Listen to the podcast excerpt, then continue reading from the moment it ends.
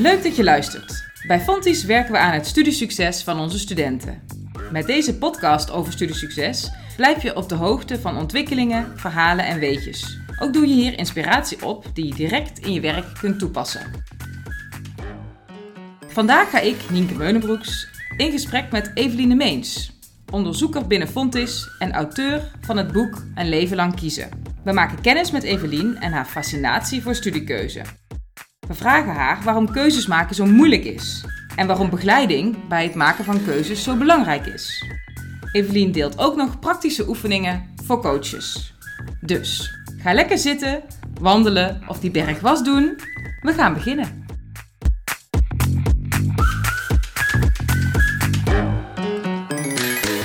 Hoi Evelien, welkom. Dankjewel. We gaan een podcast opnemen vandaag. Superleuk. Ja, dit is nieuw in het programma Studiesucces. Wij vonden het tijd worden dat we nou ja, jou eens gingen interviewen over al die mooie dingen die je al gedaan hebt. Met als goede reden dat je nu ook uh, onlangs een boek hebt uitgebracht. En wij dachten, nou, een podcast, een keer wat anders. Nou, voordat we het gaan hebben over alle dingen die je al gedaan hebt en dus dat mooie boek wat uh, recent verschenen is, willen we eerst eigenlijk wel even iets persoonlijks aan jou vragen. Want jij doet nu al jaren onderzoek naar studiekeuzes, naar studiesucces in het HBO. Je geeft ook advies. De eerste vraag aan jou: waar komt jouw eigen fascinatie voor studiekeuze vandaan? Dat begon eigenlijk bij, mij, bij mijn eigen studiekeuze. Want um, ik heb ooit uh, accountancy gekozen en kwam pas in mijn derde jaar erachter dat dat er niet was. En toen um, dat kwam eigenlijk op een dag dat ik naar een accountskantoor ging om te kijken wat accounts eigenlijk doen. Dus vrij laat eigenlijk. En toen uh, ik daarachter kwam, toen raakte ik echt wel in een flinke dip. En daar heb ik ook hulp bij gezocht. En die persoon heeft mij geholpen om opnieuw keuzes te maken. Dus eigenlijk um, laat mij laten kiezen. Wat ga jij nou doen? Welke keuzes ga je nu maken zodat jij je weer wat beter gaat voelen? En dat was onder andere eh, van studierichting veranderen. Dus ik heb ervoor gekozen om van studierichting te veranderen en ook langer over mijn studie te doen. Echt een jaar eraan te plakken om nog naar het buitenland te gaan. Dus allemaal dat soort leuke dingen even op te pakken. En bijvoorbeeld ook mijn eh, toenmalige vriendje. Uh, ik had toen een vriendje, eh, die relatie te beëindigen. Dat waren toch wel een aantal keuzes die ik toen heb gemaakt. En uh, sindsdien ben ik mij veel beter gaan voelen. En ook later in mijn leven, toen ik af en toe een dip kreeg, herinnerde ik me eraan. Kijk, die keuzes van toen hebben mij toen geholpen. Dat ga ik dus nu weer doen. Dus vandaar dat ik zie dat ik eigenlijk mijn leven kan creëren, soort of, met de keuzes die ik maak. En daardoor is mijn fascinatie gegroeid. En je, je creëert je leven door het maken van keuzes. Je creëert ook je loopbaan door het maken van keuzes. Je hebt al best wel een uh, loopbaan erop zitten met als onderwerp keuzes. Ja, kun jij ons vertellen wat je tot nu toe ongeveer allemaal al gedaan hebt met dit onderwerp? Ja, bij Fontes heb ik uh, het geluk gehad dat ik uh, een promotieonderzoek mocht doen naar keuzes, studiekeuzes in dit geval en motivatie. En op basis daarvan ook instrumenten heb mogen ontwikkelen voor Fontis. Dus zoals de startthermometer en de studiekeuzecheck. Dat zijn allebei instrumenten waar studiekeuzes centraal staan. En bijvoorbeeld bij die startthermometer is het zo dat de student eigenlijk een moment krijgt aangeboden waarop hij kan reflecteren op zijn eerdere studiekeuze. En dat was eerder nog niet. En je kunt beter vroegtijdig erachter komen dat iets niet past en sneller bijsturen. Dan dat je dus, zoals ik, een jaar drie er pas achter komt. En eigenlijk de eerste drie jaren al niet helemaal gelukkig bent. En dan ook nog niet als je afstudeert. Want dan weet je eigenlijk dus dat het dat niet was. Dus eigenlijk ja, onderzoek doen naar studiekeuzes, keuzes in het algemeen. En de instrumenten ontwikkelen voor Fontis. Dus dat heb ik ermee gedaan eigenlijk.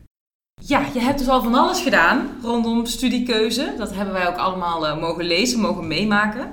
Maar je hebt nog iets nieuws interessants gedaan rondom jouw thema, jouw fascinatie, namelijk een boek geschreven. Dat boek heet Een leven lang kiezen en daar gaan we vandaag nog wat dieper op in. Kun jij ons even vertellen waarom je dit boek geschreven hebt en waar het over gaat? Ja, um, toen ik mijn uh, promotieonderzoek aan het doen was, toen um, kwam ik allemaal hele leuke, mooie theorieën over keuzes onder andere tegen. En ook over motivatie. En dat is heel erg gelinkt aan keuzes. En ook identiteitsontwikkeling, dat is ook gelinkt aan keuzes. En ik dacht, wat leuk eigenlijk allemaal. Alleen ik ga het nu op een manier opschrijven waardoor niemand het gaat lezen. Want een proefschrift is wetenschappelijk Engels, 250 eh, bladzijden. En ja, niet lekker leesbaar, laat ik het even zo zeggen. Dus ik dacht, Als ik klaar ben, dan ga ik even pauze nemen. En dan ga ik daarna eh, proberen een boek te schrijven waarin ik de praktische vertaalslag kan maken vanuit wetenschap naar de praktijk, eh, zodat andere mensen ook iets eh, aan die wetenschappelijke theorieën kunnen hebben. En daar ben ik vorig jaar mee begonnen. Eigenlijk vanuit pure intrinsieke motivatie om te kijken hoe dat uit zou pakken. Om te kijken of ik het leuk vond om te schrijven. En toen dat bijna klaar was, ben ik eigenlijk pas naar een uitgever gegaan en dat pakte heel goed uit. Waardoor er een jaar later, dus uh, twee weken geleden, een uh, boek uh, lag. Inderdaad, een boek nou ja, voor iedereen die levenskeuzes moet maken en vooral ook voor coaches die studenten of andere mensen begeleiden in het maken van keuzes. Um, daar gaan we het straks ook nog even over hebben. Maar ik wil toch ook wel even eerst met jou dieper ingaan op het maken van keuzes. Want jij schrijft aan het begin van je boek: het boek is opgedragen aan iedereen die zijn leven mooier wil maken, daar bewust voor kiest en begrijpt dat daar soms lef voor nodig is. Dus even de vraag aan jou: waarom vinden we kiezen zo moeilijk? We vinden kiezen zo moeilijk omdat er voor ons gevoel heel veel van afhangt.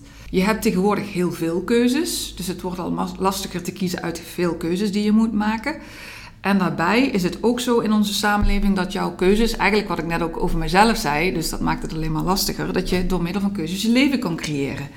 Dus dat heeft eigenlijk natuurlijk een positief effect op het moment dat je je wat minder goed voelt en dat je eigenlijk daardoor keuzes kan maken waardoor je je beter voelt. Maar aan de andere kant is het natuurlijk ook zo dat als jij dus verkeerde keuzes maakt tussen aanhalingstekens, dat jij dan eigenlijk zelf verantwoordelijk bent voor het falen van jezelf. Dus keuzes kunnen tot succes leiden en tot falen. En in deze samenleving is het allemaal zo maakbaar, lijkt het. En voor een deel klopt dat ook en voor een ander deel ook zeker niet.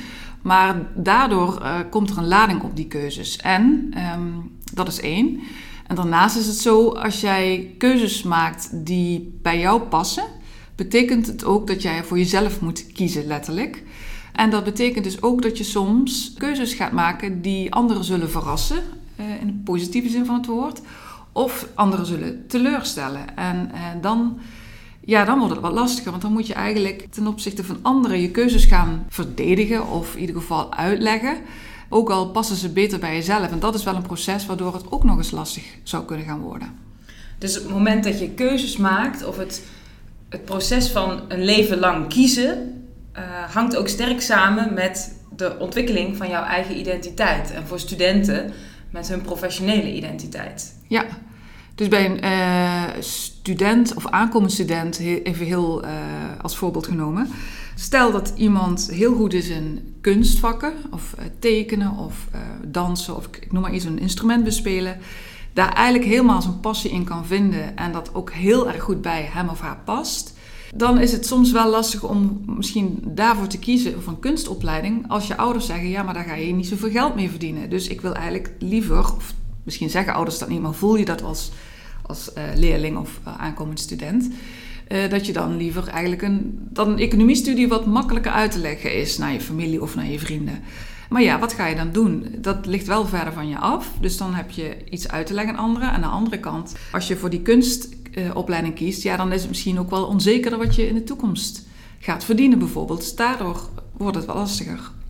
Even terug naar jouzelf dan. Heb jij onlangs uh, zelf nog een lastige keuze moeten maken? En wat heb jij gedaan om die keuze te kunnen maken?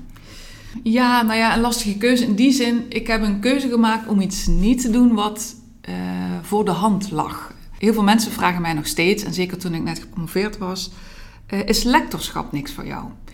En toen dacht ik, ja, dat is een hele logische volgende stap. Daar is misschien ook nu de tijd rijp voor.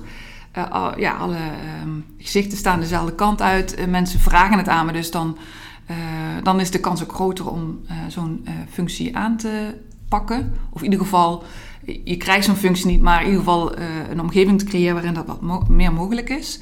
En toen heb ik toch ervoor gekozen om dat niet te doen. En ik zeg niet dat ik dat nooit wil doen, maar op dat moment niet, omdat ik merkte dat dat nog te ver van mij vandaan lag als persoon. Ik had namelijk in mijn promotieonderzoek en het werk wat ik tot nu toe gedaan had, de creativiteit wat gemist. En ik dacht, als ik nu op dit pad doorga, dan, ga ik, dan blijf ik die missen. En dan ga ik niet zo blij worden, althans nu nog niet. Dus uh, toen heb ik bedacht, hoe ga ik met creativiteit, wat voor mij dan heel belangrijk is in mijn werk, toch terug in mijn werk gaan vinden. Ehm, nou, dat probeer ik natuurlijk in mijn huidige werkzaamheden binnen Fontis. Maar daarnaast heb ik dus bedacht, nou, dan ga ik een boek schrijven op zo'n manier dat het bij mij past. Dus uh, kan ik mijn creativiteit kwijt in een verhaalvorm. Ik heb dus in het begin van het boek een verhaaltje over mezelf geschreven. Uh, ik schrijf sindsdien ook columns voor Fontis, voor Bron. En die heb ik ook verwerkt in het boek. Dus ik ben wat meer gaan experimenteren met creativiteit. En ik heb gemerkt dat dat een goede keuze was, want daar werd ik in ieder geval heel erg blij uh, ja, van. Dus ik heb eigenlijk gekozen om iets niet te doen wat in het uh, ja, wat misschien wel logisch was, wat ik net ook vertelde van uh, zo'n student die moet kiezen. Ja, soms is het logisch om bijvoorbeeld na de HAVO gelijk een HBO-studie te doen, maar is dat dan wel zo logisch? Dat is ook een vraag van, moet je meteen door naar het volgende niveau, zeg maar. Net zoals bij mij misschien in mijn lectorschap.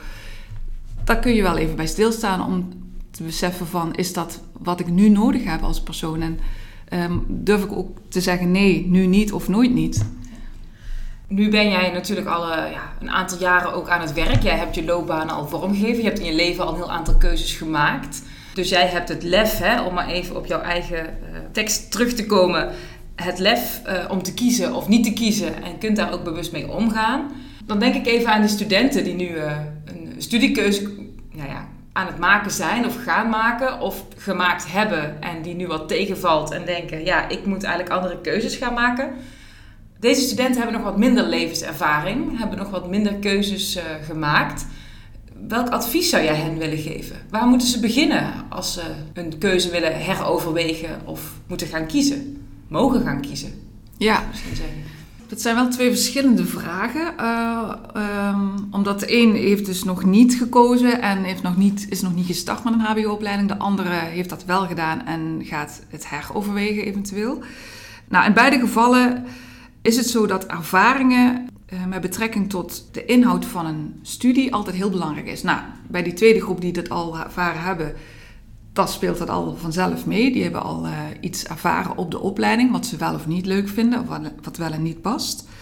Uh, studenten die nog moeten kiezen, daarbij is het het advies voor zowel hunzelf als hun ouders, als coaches, als iedereen die met die keuze bezig is, om op zoveel mogelijk op basis van ervaringen keuzes te maken. Ik heb dan ook een keuzecirkel in het boek staan, waar het eigenlijk idealiter is dat je eerst echt gaat exploreren. Hoe jonger je bent, hoe meer je nog open moet houden in die trechter. Dus je moet uh, zo min mogelijk gaan trechteren uh, uh, naarmate je jonger bent. Dus met andere woorden, zo'n profielstuk op 14, 15-jarige leeftijd, dat is eigenlijk al te vroeg. Dus als jij um, ervaring kan opdoen met ja, bijvoorbeeld op een open dag of een proefstudeerdag of een meeloopdag, dan is het ook in ons als fonds natuurlijk dat, dat wij die ervaringen ook realistisch weergeven. En dan gaat het om ervaringen als praat eens met een medestudent, praat eens met een docent. Blader eens in de boeken die voor die opleiding gelden. Is dat in het Nederlands, is dat in het Engels? Hoe interessant vind ik het, hoe moeilijk vind ik het? Maar ook maak eens opdrachten, ga eens bij een college zitten. En ben vooral nieuwsgierig eh, naar antwoorden. Dus bijvoorbeeld voordat je naar een open dag gaat, en tegenwoordig is dat allemaal online, maar dat kan je eigenlijk ook online uh, wel toepassen, is wat wil ik nou als ik naar die online open dag ga of dat online proefstuderen, wat wil ik eigenlijk weten? Wanneer ben ik blij als ik stop met over een uurtje uh, de laptop of de computer dichtklap? Uh, wat wil ik dan eigenlijk weten over die opleiding? Dus dat je van tevoren al wat vragen opstelt. En dat hoef je niet altijd alleen maar zelf te doen. Dat kun je met, je ouders doen of met je decaan op de middelbare school of het MBO. Dus, uh, en dan ga je dus op basis van die ervaringen, uh, wat je dan dus ervaart tijdens een online open dag of een echte open dag, ga je dus naar de hand, nadat je die vragen dus beantwoord hebt, ook bedenken van ja, wat vind ik daar nou eigenlijk van, van die antwoorden? Um, vind ik dit leuk? Vind ik dit minder leuk? Wat past wel goed bij me? Wat past minder goed bij me? Uh, praat er ook met anderen over, uh, want je kunt het niet allemaal alleen oplossen. En dat je als je daarop terugkijkt, dan ben je eigenlijk een beetje aan het reflecteren. En dat reflecteren is heel belangrijk om gevoelens en bewijslast geven aan eigenlijk die ervaringen die je dan uh, hebt opgedaan. En op basis daarvan maak je een keuze. En nu is het ook zo ja, wat, wat blijkt, dat best wel veel mensen uitvallen op basis van een studiekeuze. Uh, dat, ja, dat je soms ook echt in het echt moet ervaren hoe het is. Dus die studenten waar je het net over had, die het al ervaren hebben, die weten eigenlijk veel beter natuurlijk dan studenten die nog niet begonnen zijn, hoe het in elkaar zit. En dan is het dus heel belangrijk dat je, ja, je hebt dan in die klas gezeten of online klas. Uh, je weet wie, uh, wie je medestudenten zijn, wie je docenten zijn, welke vakken wel en niet leuk zijn. En dan toch even weer stil te staan met iemand anders. Um, ja, wat vind ik hier nou van? En wat, welke gevoelens krijg ik hier ook bij? Hè? Krijg ik een knoop in mijn maag als ik hierover nadenk? Word ik er heel blij van? Want dat zegt ook heel veel uh, over wat je ervan vindt. En dan is het dus uh, op basis van die ervaringen ga je weer opnieuw erover nadenken. En kun je alsnog weer, kom je weer bij de keuzecirkel uit, eigenlijk opnieuw een keuze maken. Ga ik, kies ik ervoor zeg maar, om te blijven? Of kies ik ervoor om me verder te oriënteren en misschien te gaan wisselen? En zo blijft dat je hele leven lang bij studiekeuzes, maar ook bij je werk, uh, bij partners, uh, ja, bij een huis wat je ooit gaat kopen. Uh, al die keuzes ga je altijd natuurlijk die keuzecirkel door, doorlopen van keuze maken, ervaren, erover nadenken en weer opnieuw de keuze maken. Blijf ik hier of ga ik iets anders doen? En zo loopt dat een hele leven lang door, vandaar de titel. Inderdaad, een mooie titel, een leven lang kiezen. En het boek heeft de ondertitel Het coachen van loopbaan en levenskeuzes.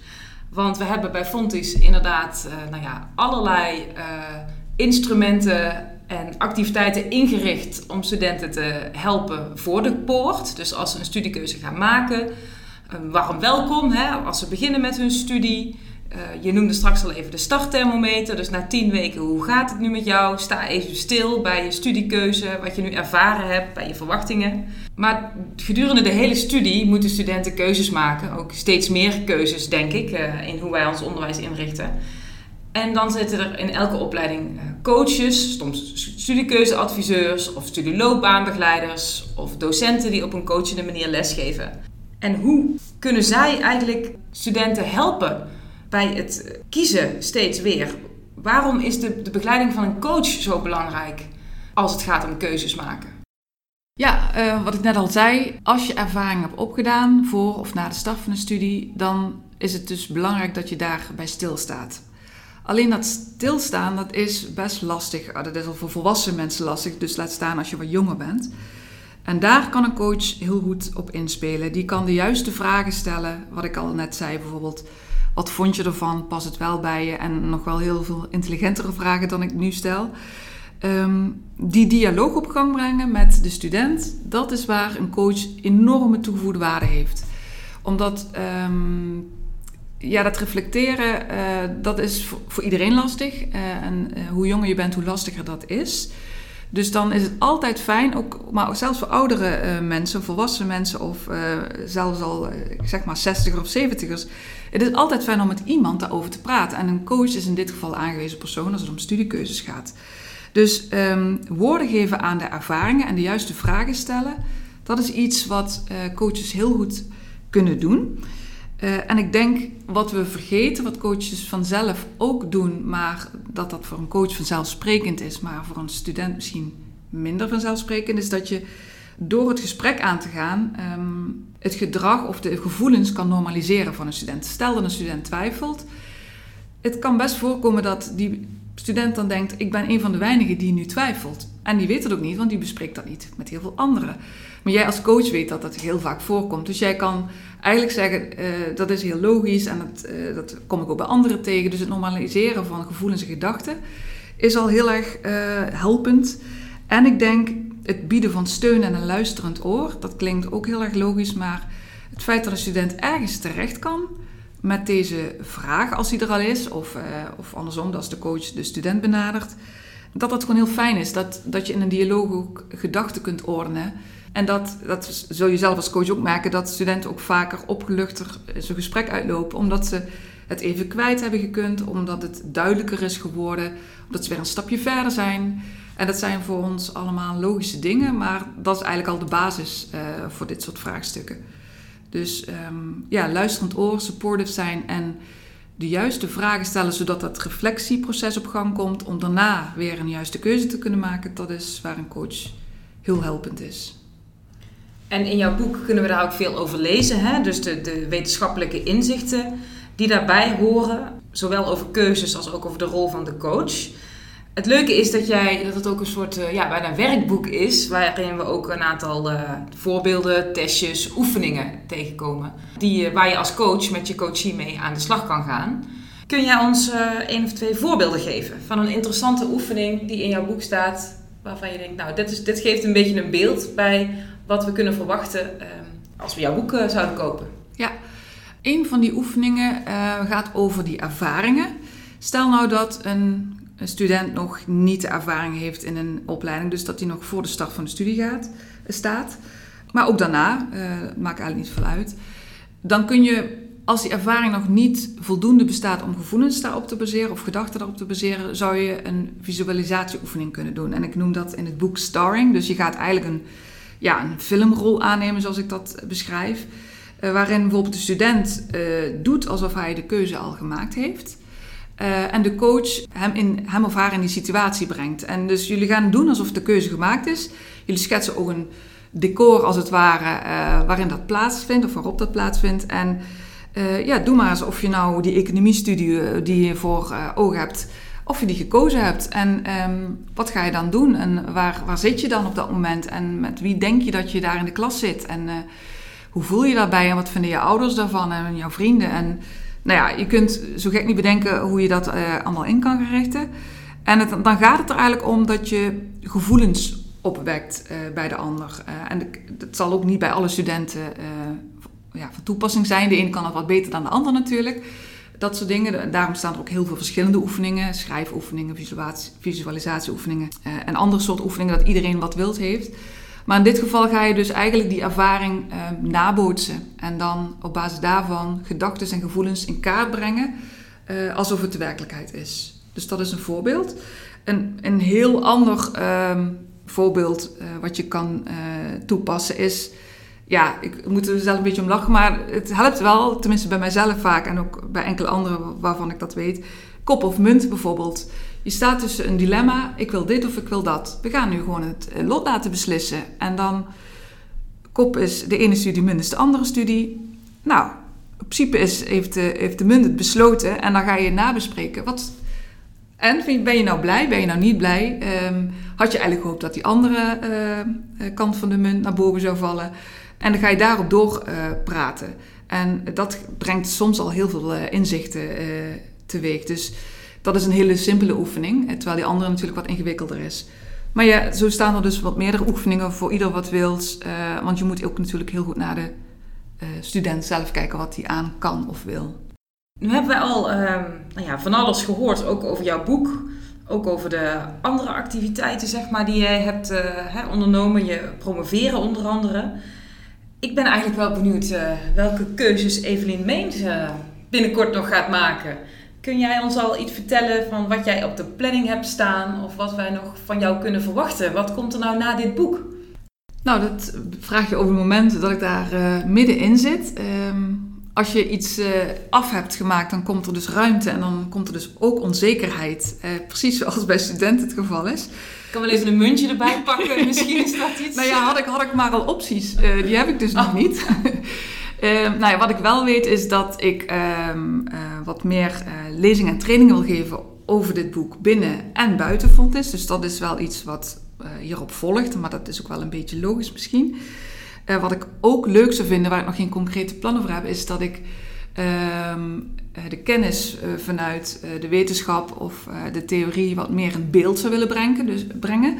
dus bijvoorbeeld aan de hand van korte documentaires. Dus geen boek, maar een ja, een, filmpje. En ik zit ook nog na te denken over, ja, ik vond het schrijven zo leuk, over een nieuw boek. Maar ook binnen zit ik te denken van, ja, wat, wat zijn mijn volgende loopbaanstappen? En ben ik daar eigenlijk uh, heel explorerend op dit moment mee bezig. In die zin uh, dat ik wil kijken wat ik in mijn huidige baan ga oppakken.